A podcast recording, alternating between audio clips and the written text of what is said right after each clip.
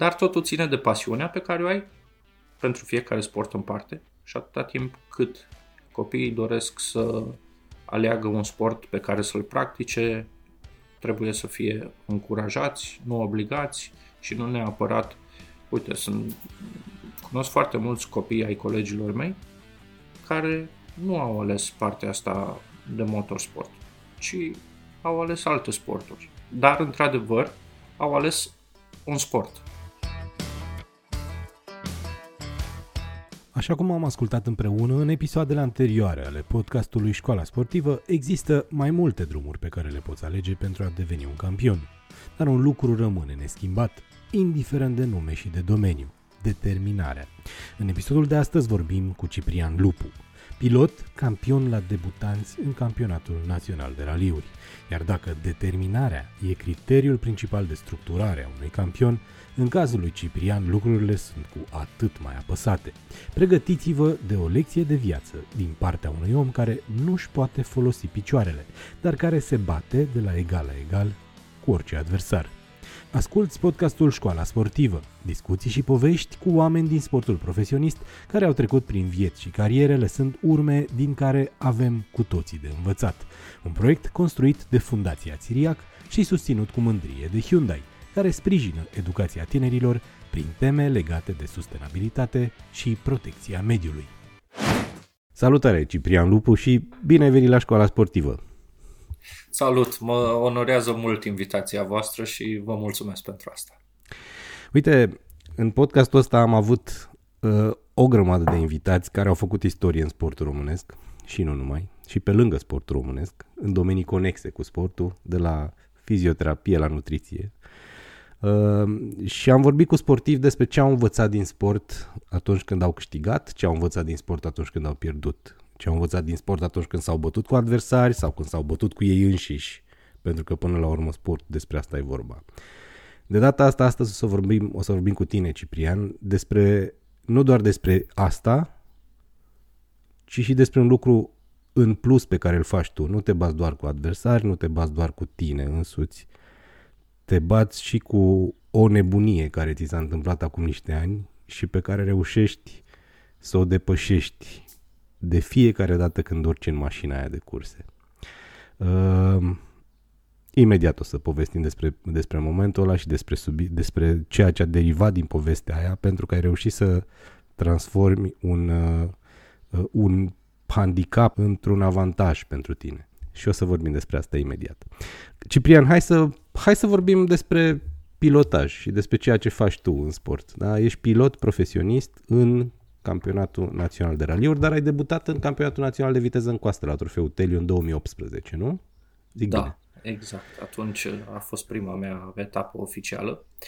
Uh, n-aș putea să spun că sunt chiar profesionist în adevăratul sens al cuvântului. Încerc să fac toate lucrurile cât mai profesionist posibil, dar în momentul în care ai un job de 8 ore pe zi, uh, toate zilele lucrătoare ale săptămânii, n-ai cum să fii cu adevărat profesionist. Și la noi în țară, din păcate, la fel ca și în celelalte sporturi, să spunem că la nivel profesionist sunt foarte puțini și pot fi numărați pe degetele de la o mână. Uh, e corect ce spui tu, nu ești profesionist, dar atunci, în cazul ăsta, Ești unul dintre puținii non-profesioniști despre care a scris FIA pe site, pe site oficial, că a câștigat uh, o, mă rog, o categorie în camp- într-un campionat național de raliuri. În contextul în care tu concurezi nu pot să zic concurezi din scaunul cu rotile, că e complicat, că ieși din el atunci când concurezi, dar tu, pe tine te împiedică o problemă. Spune-ne despre ea. Păi, să începem cu începutul. Hai să uh, Pentru că, la urma urmei, ăsta e lucru care mă caracterizează în momentul de față și, normal, cum ai spus și tu, dintr-un lucru foarte negativ, uh, eu fac tot posibilul ca să, să devină ceva pozitiv și să fie luat ca atare. Și în, uite, pentru că ne apropiem oarecum de dată, în 15 iulie 2002, în primul meu concediu din proprii bani câștigați uh, pentru că deja munceam la vârsta aceea. Am fost la mare cu prietenii și în prima zi în care am ajuns acolo am alergat de pe mal, de pe nisip în apă. Uh, din alergare am sărit sub val, valul s-a retras, apa a fost de mică adâncime și am lovit uh, cu capul fundul mării. Tot uh, impactul l-a preluat coloana mea vertebrală și la a 5-a și a 6-a vertebră am suferit o leziune medulară. Vertebrele, oasele se refac, dar a fost secționată și, și măduva spinării și din păcate a fost secționată total. Și în cazul acesta nu s-a mai putut face nimic. Și de acolo viața ta s-a schimbat radical. Da, să fii adolescent și să ai toată viața înainte și efectiv într-o secundă să se schimbe totul și să devii 100% dependent de cei din jur, îți dai seama că nu e cea mai plăcută situație. Ciprian, aveai 18 ani atunci, nu? Zic bine. Da. Se întâmpla fix cu 20 de ani. Știu asta, știu să calculez foarte ușor pentru că suntem exact de aceeași vârstă, să știi. Mi-e foarte ușor să, să um, empatizez cumva cu vârstele astea și cu momentele astea. Cu atât mai uh, ușor mi-e, mi-e să încerc să înțeleg lucrurile prin care ai trecut, deși nu o să-mi iasă niciodată. Cu adevărat. Nu, și nici nu trebuie să fii pus în situația asta. Uh, tu până la 18 ani te-ai gândit vreodată că ai fi, ți-ar fi plăcut să devii pilot de raliuri? Sau da. a fost o chestiune care a venit ulterior? Nu, clar, mi-ar fi plăcut, cu siguranță, pentru că sunt pasionat de mașini de când, de când eram copil. Și culmea este că în familia mea nu a existat nimeni niciodată care să aibă pasiunea asta. Dar eu am zis, cel puțin de când eram copil mic, eu îmi doream să fiu șofer de tir. Ah, okay. Ulterior... Ne apropiem încet, încet. Așa. Încă noi totul pierdut, să ne înțelegem.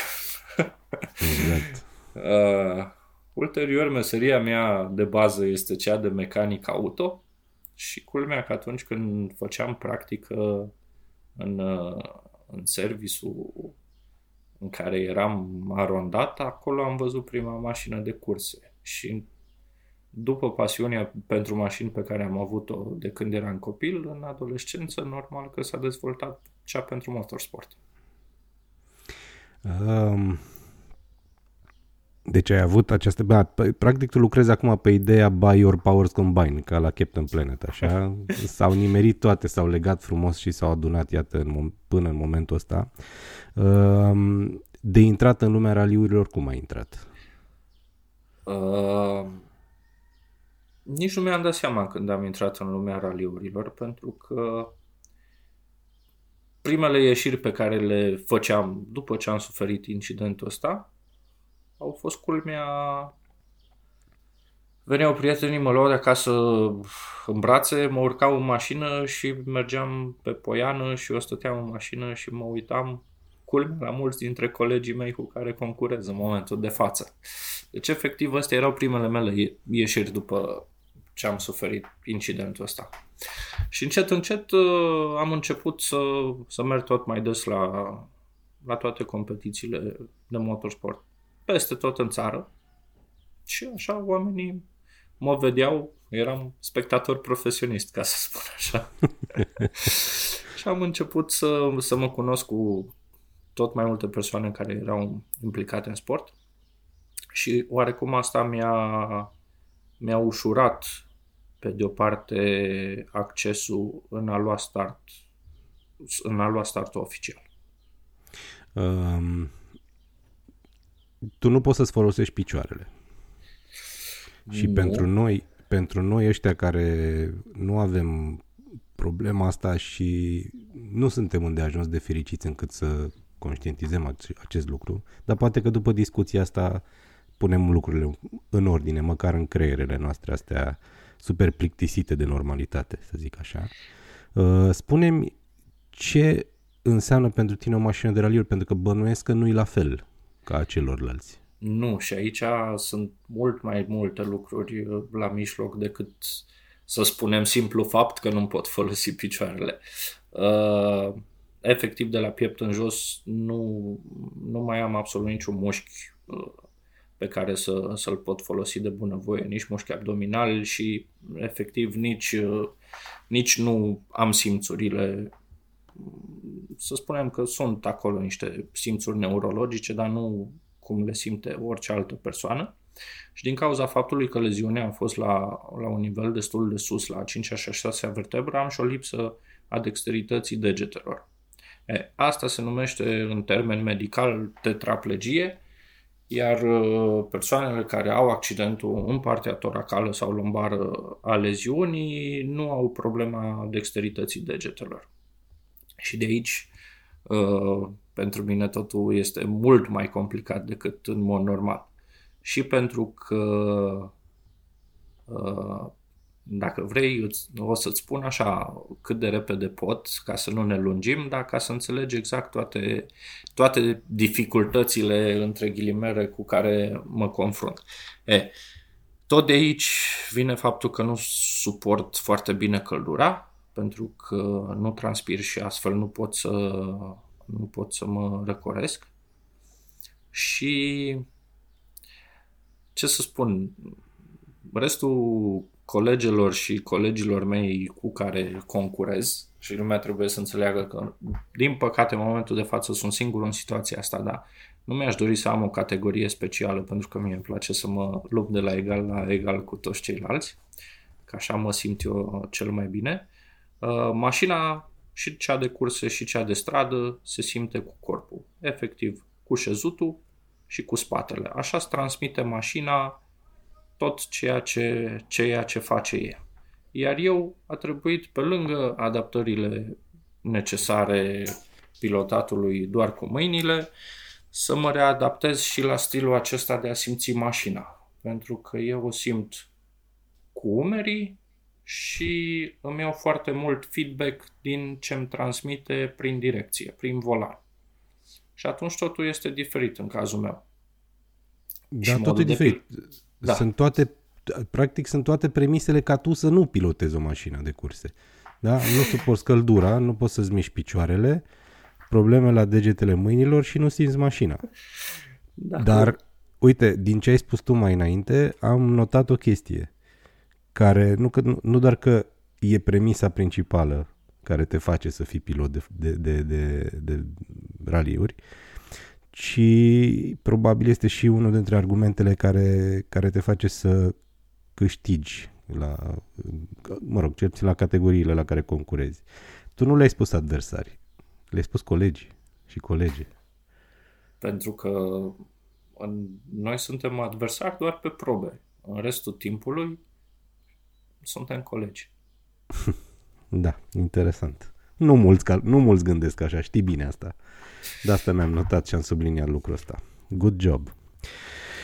Uh, Ciprian, uh, spunea că a scris FIA despre tine și nu era o glumă, adică pe site oficial al Federației Internaționale de Automobilism uh, a apărut recent, da, la sfârșitul lunii iunie, un articol despre tine, un interviu cu tine, da, în care oamenii ăștia uh, confirmau faptul că ești practic uh, primul, primul uh, pilot uh, tetraplegii care reușește să câștige o categorie într-un campionat național de raliuri.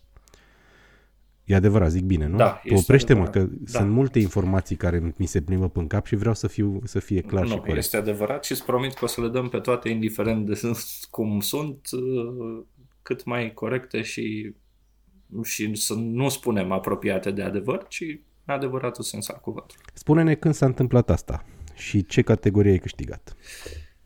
Anul trecut, uh, uite, ăsta e un lucru care nu am crezut sincer vreodată că va deveni posibil. Deci nici, nici chiar eu nu l-am crezut.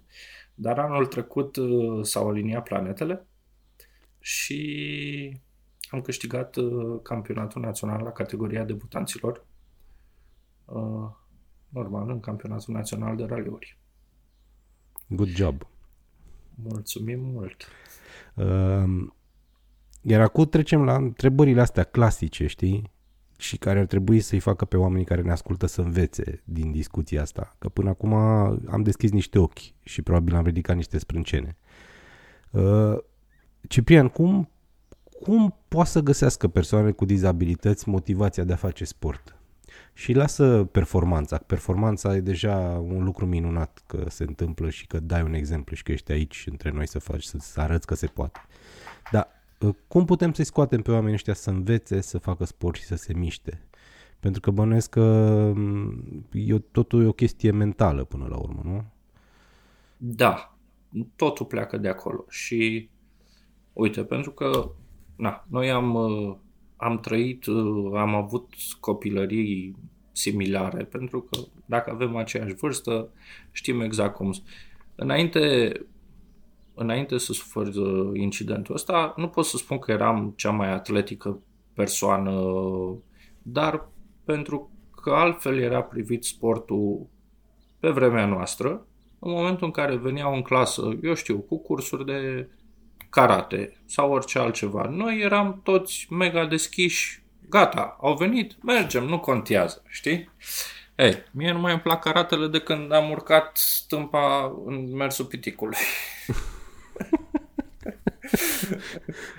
ok. Da, Dar, vremuri.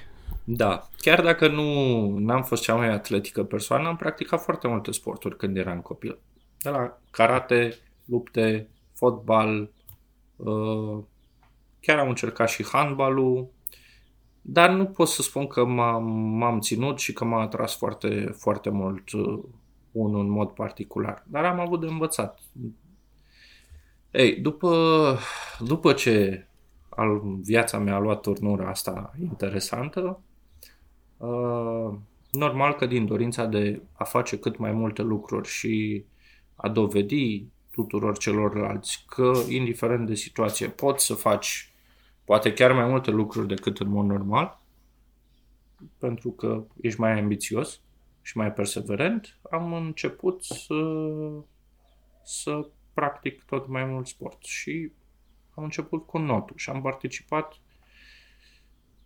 de două sau de trei ori la maratonul celor 24 de ore de not, unde odată la șase ore trebuie să noți câte, câte jumătate de oră și m-am simțit nemaipomenit. Chiar dacă în cele 24 de ore trebuie să dormi pe marginea bazinului, dacă reușești să faci asta și este foarte obositor, e, dar satisfacția pe care o ai când termin, indiferent de locul pe care termin, este, este imens. Și cu mâna pe inimă îți spun că în momentul de față, ceea ce fac din punct de vedere sportiv, este cea mai mare realizare a vieții mele. Fiecare contabilizăm diferit, fiecare avem direcții diferite pe care le alegem în viață, dar din punctul meu de vedere, în momentul de față, ceea ce fac eu este de departe cea mai mare realizare a vieții. E frumos și e minunat că auzim lucrul ăsta, pentru că um, am mai am niște prieteni care au suferit niște accidente și care i-au pus în scaun cu rotile și știu că au trecut prin, prin momente foarte complicate ulterior, pentru că li se pare că s-a cam terminat cu viața, dar dacă știi cum să, o adapt, să te adaptezi, cred că de-abia începe. Sau începe altă viață, hai să o punem așa, să spunem așa, cred că asta e cea mai corectă variantă.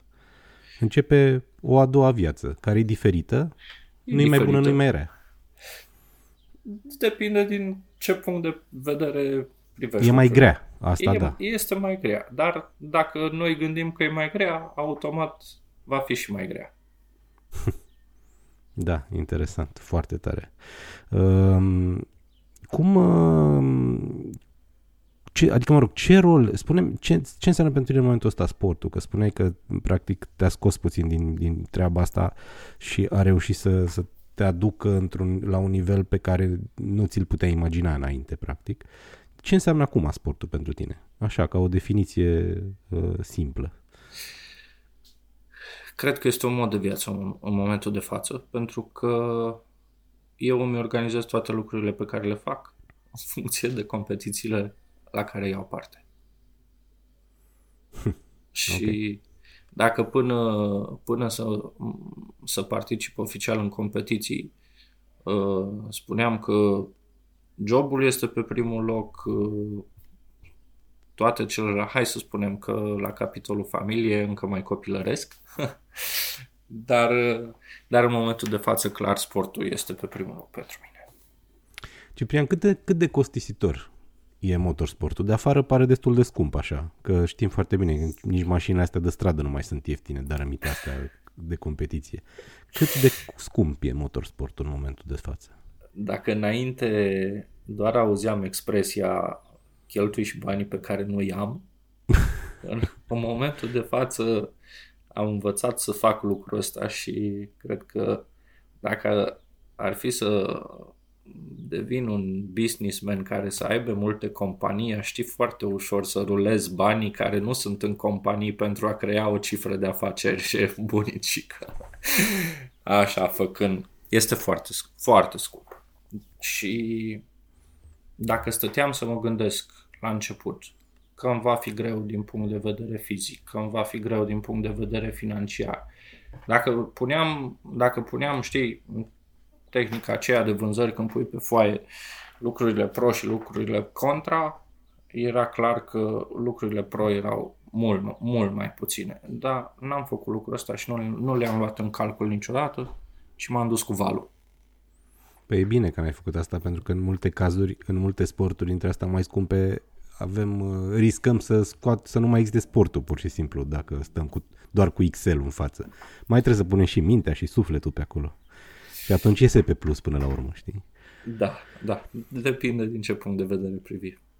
Ciprian, cum te pregătești pentru competiții? Că bănuiesc că ai uh, o parte din pregătire comună cu cea colegilor și colegilor tale, așa cum le-ai spus tu, dar ai și uh, o parte de pregătire atipică, bănuiesc. Da. Vezi că în ziua de astăzi uh, eu regret că am început am început destul de târziu, da? Așa, așa a fost să fie și, și am întârziat puțin cu decizia asta pentru că nu se legaseră niște lucruri. Dar în momentul de față să fii sportiv implică foarte multe lucruri. Adică trebuie să faci pregătire fizică, trebuie să faci pregătire mentală, trebuie să fii un om de marketing, trebuie să te ocupi de relațiile cu partenerii, este, este să spunem, mai mult decât un job. Uh, și normal, în cazul meu totul, totul chiar dacă eu recunosc de foarte puține ori, dar uh, totul, totul mă solicită mult, mult mai mult. Și am un program, ok, poate, na, ca să-ți faci o idee, în urmă cu 5 ani de zile înainte să, să mă apuc uh, în mod profesionist, aveam cred că cu cel puțin 20 de kilograme mai mult decât acum. Uh, aveam un program zilnic destul de, destul de aiurit, în sensul în care nu, nu aveam mese regulate, nu, nu aveam un program de antrenamente, iar în, să spunem, pentru că și lucrul ăsta zic eu că a dus la câștigarea campionatului național la categoria debutanților anul trecut.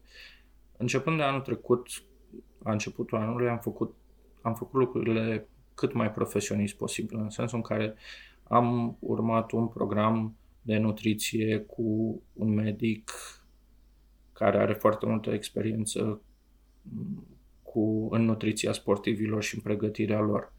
Am uh, bătut-o la cap pe Miha Beldie, să mă ajute și să-mi recomande tot ceea ce am nevoie la categoria suplimentele care să le, pe care să le iau ca să îmi fie mai ușor să suport căldura, efortul și toate, și toate cele. Am urmat ședințe uh, cu un psiholog sportiv și și sincer toate, toate astea acumulate încă mai mai sufăr la capitolul marketing, dar fac eforturi și, și pe partea asta. Ei, toate astea acumulate m-au făcut să realizez că, că într-adevăr sunt foarte, foarte utile în pregătirea mea. Um, tu faci parte dintr-o echipă de raliuri care e foarte cunoscută la nivel național, a dat o grămadă de campioni și uh, nu numai. Uh, Napoca Rally Academy, zic bine, nu? Din exact. Da. Tu, tu îmi spui, iar eu corectez că vorba aia. Uh, și bănuiesc că în, în cadrul Napoca există și tot felul de programe de atragere a copiilor către acest sport. Uh, și vreau să te întreb cum, uh, cum se întâmplă treaba asta? Cum putem să... Că pe noi ne ascultă mulți copii. Podcastul ăsta e ascultat de copii și de părinți, deopotrivă că de aici înveți lucruri de la oamenii care au trecut deja prin ele. Uh, cum aducem copiii la motorsport? O întrebare destul de simplă. Cu răspuns complicat, știu. Cu răspuns complicat. Da, uh, Napoca Rally Academy are, are programul pentru, pentru juniori, pentru că în momentul de față, să spunem că eu sunt uh, partea de responsabilitate socială a echipei.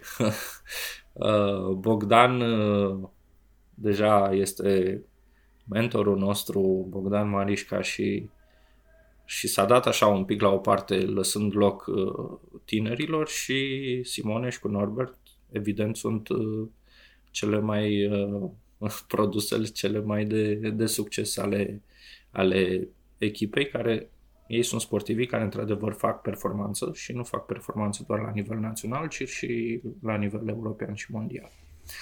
Și concentrându-se toate resursele acestea despre care am vorbit noi mai devreme, către, către ei, automat, uh, bine, pe lângă toate aceste resurse, trebuie să se înțeleagă că este foarte multă muncă la mijloc și pasiune. Dar în principiu foarte multă muncă. Și atunci se văd rezultatele. Și uh, Victor, colegul nostru de la Cupa Dacia, care participă și el promite foarte multe nu știu, este un, este un cumul de factori care, care într-adevăr duce, duce la performanță în măsura în care este posibil. Uite, dacă eu sunt pasionat de, de motorsport, îmi place să mă uit la Formula 1, că de aici începem toți, la, vedem la Formula 1, după care începem să deslușim așa lumea raliurilor și am un copil și mi-ar plăcea ca el să, măcar să facă un pas, să vadă dacă îi place treaba asta, cu ce ar trebui să încep. Sunt sigur că dacă ar fi în primul rând să fie pasionat de mașini și pasul următor... Asta cred că nu e. Deci cel puțin la băieți, dar și la fete am observat în ultima perioadă, este absolut minunată treaba asta. Tuturor le plac mașinile. E bine. Da. Într-un fel sau altul, dar le plac. Poate contribuim și noi un pic aici, la, la aspectul ăsta. Și, uh, automat și cel mai simplu pas de făcut, care contribuie foarte mult într-un viitor în, privind o carieră în motorsport este participarea la karting. Și pentru început, de ce nu, karting de agrement. Dar după kartingul de agrement, deja de acolo încep și anumite costuri. Ca în viață. Da. Ca în toate sporturile, de altfel că așa se întâmplă în ultima perioadă. Uh, și apropo de treaba asta, uh, sunt unii părinți care, care se uită la mașini, se uită la raliuri și spun, băi, e frumos, mie mi-ar plăcea să fie acolo. Doar că vezi tu că sunt riscuri foarte mari. Că na, una e să te plimbi cu cartul pe o pistă oarecum, într-un, într-un cadru oarecum safe, da? Și alta e să-i dai 200 km pe oră cu, cu o mașină de raliu prin pădure. Uh, Hai să vedem ce le spunem uh, părinților ăstora în păi, legătură păi, cu treaba asta. Eu pot să spun în felul următor. Uh, orice ramură de motorsport este practicată în cadru organizat. Iar riscurile la care ne supunem sunt mult mai mari în trafic deschis pe stradă decât a practica orice ramură a motorsportului. A motorsportului. Da? Ăsta este unul dintre argumentele cu care aș începe. Și fiind subiectiv și vorbind din propria experiență, uh, ce să zic, pentru mine a fost uh, destul de riscant să mă duc în concediu la mare. Da, asta vreau să completez, în special atunci când e traficul deschis din România. Uh, și asta e una dintre întrebări, că vine și întrebarea asta, Ciprian. Ce facem noi? Că uite, de obicei când uh, eu am durerea asta ca jurnalist auto, am durerea asta faptului că de fiecare dată când uh, cât un nebun face accident, cine știe pe unde, uh, la toate canalele de știri apare un băiat care s-a, s-a crezut pilot de raliuri. Ori ceea ce știu eu este că piloții de raliuri sunt fix invers. Sunt niște oameni extrem, extrem de calculați, mai ales când vine vorba de traficul, de traficul deschis și care în afara competițiilor merg extrem de calm și își văd de treabă și respectă toate regulile. Contra... Tu poți să mă contrazici, dar nu cred că ai cu ce. Nu am, cum, nu am absolut niciun motiv să te contrazic și ăsta este încă un argument pe care să-l dăm părinților să îi trimită pe micuți să se apuce de motorsport. Pentru că atunci când vor crește, automat vor avea niște cunoștințe în plus uh, la nivel de deplasare în trafic deschis și cu siguranță nu, nu vor mai fi la fel de teribiliști dacă nu ar face lucrul ăsta. Pentru că, așa cum ai spus și tu, într-adevăr, adică eu, mașina mea de zi cu zi nu este vreo rachetă, este o mașină diesel break care să-mi ofere confortul de a ajunge din punctul A în punctul B în cel mai sigur mod. Nu... Și toată adrenalina de care avem nevoie o consumăm în cadru organizat și întrunind toate măsurile de securitate care se pot lua.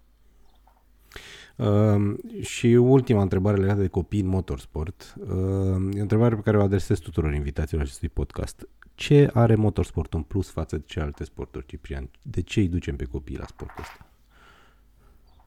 N-aș putea să spun că ar avea neapărat ceva în plus. Pentru că dacă este să o luăm din nou și să le punem pe foaie, nu cred că ar avea neapărat ceva în plus. E un sport foarte scump, uh, la care probabil cele, de cele mai multe ori singura recompensă este cea sufletească, să spunem așa.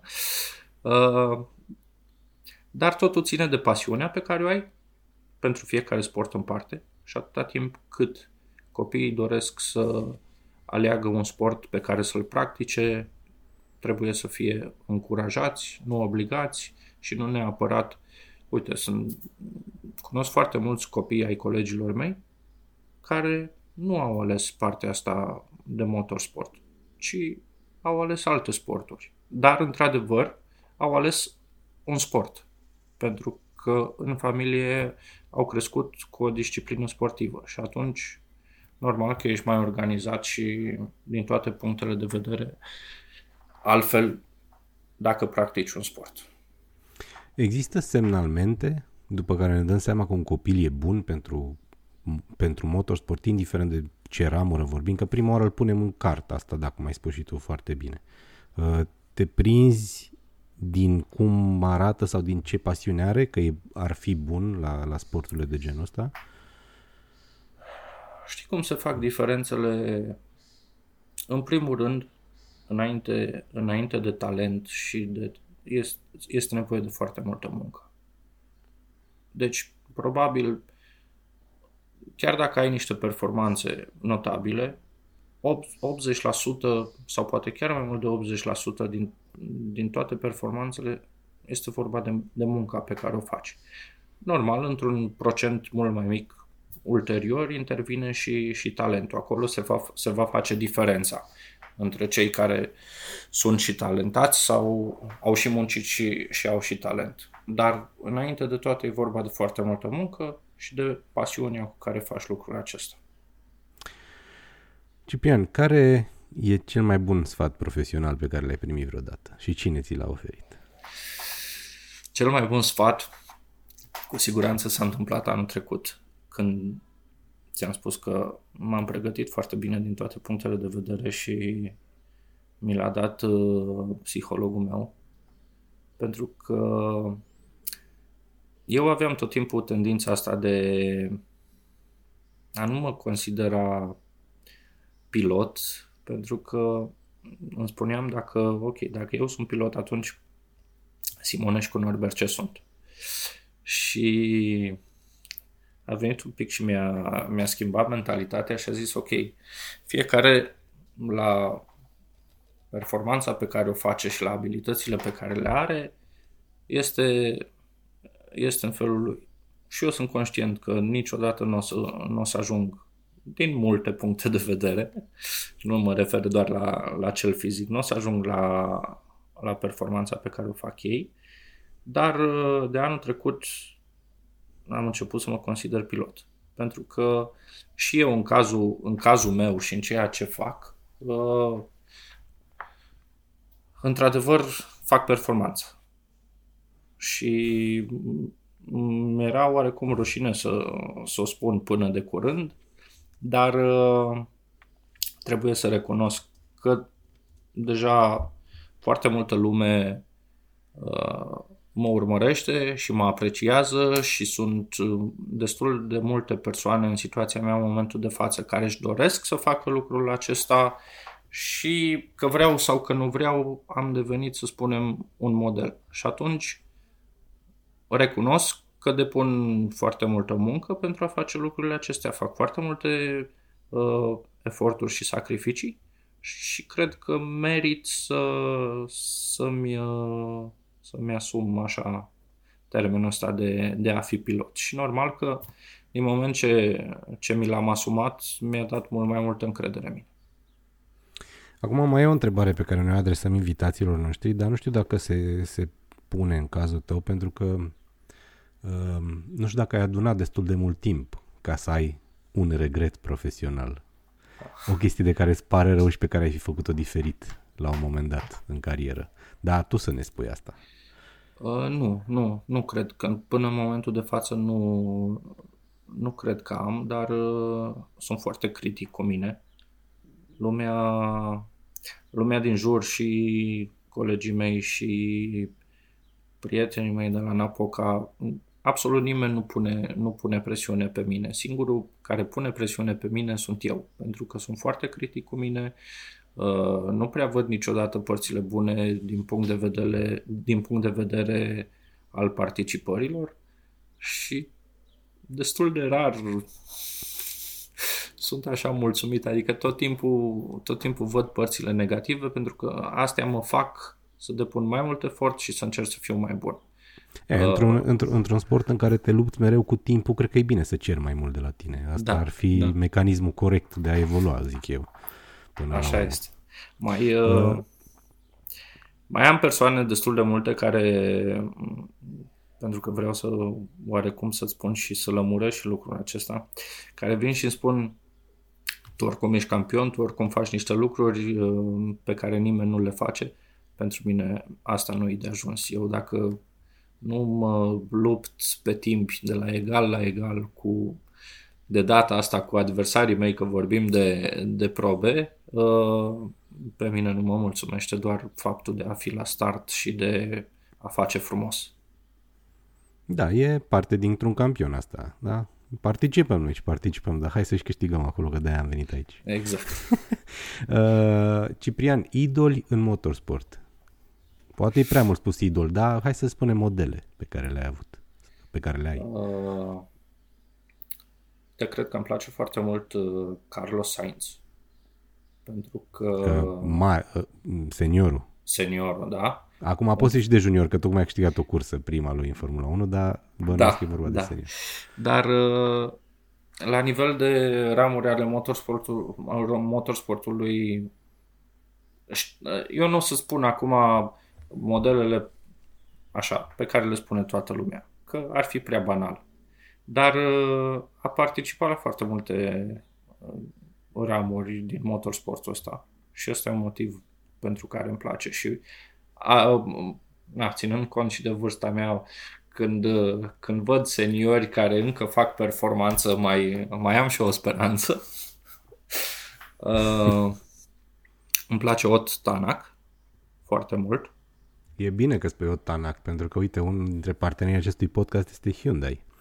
Și Ot Tanak participă pentru Hyundai în VRC, da. așa că uite cum le-am legat. Felicitări. Da, și și normal n-am început ca să nu fiu subiectiv cu, cu Simo, care mi-e mentor și care în măsura timpului pe care îl are la dispoziție mă ajută să fac, să fac pașii corecți.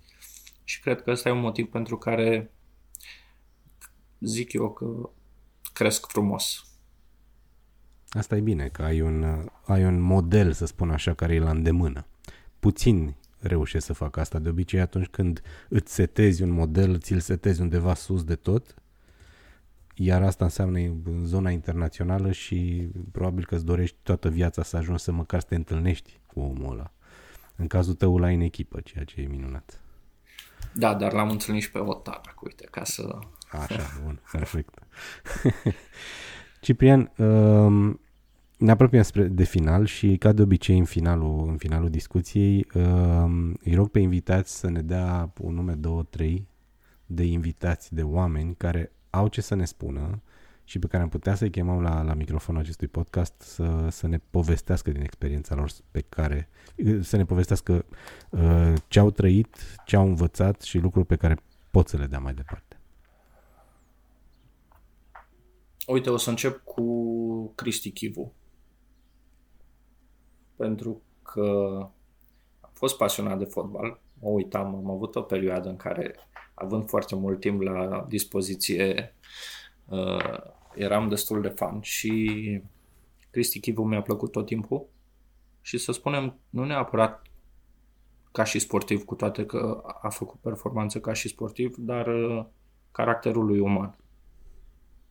Cred că, cred că este un sportiv complet, care n-a ieșit niciodată în evidență prin lucruri uh, așa de stea, de cancan extra. și extra, da. Extra, da. Uh, cred că ar fi foarte mișto, mai ales acum, dacă la noi, așa, în, în perioade uh, devine câte un sport uh, rege și în momentul de față notul este sportul rege.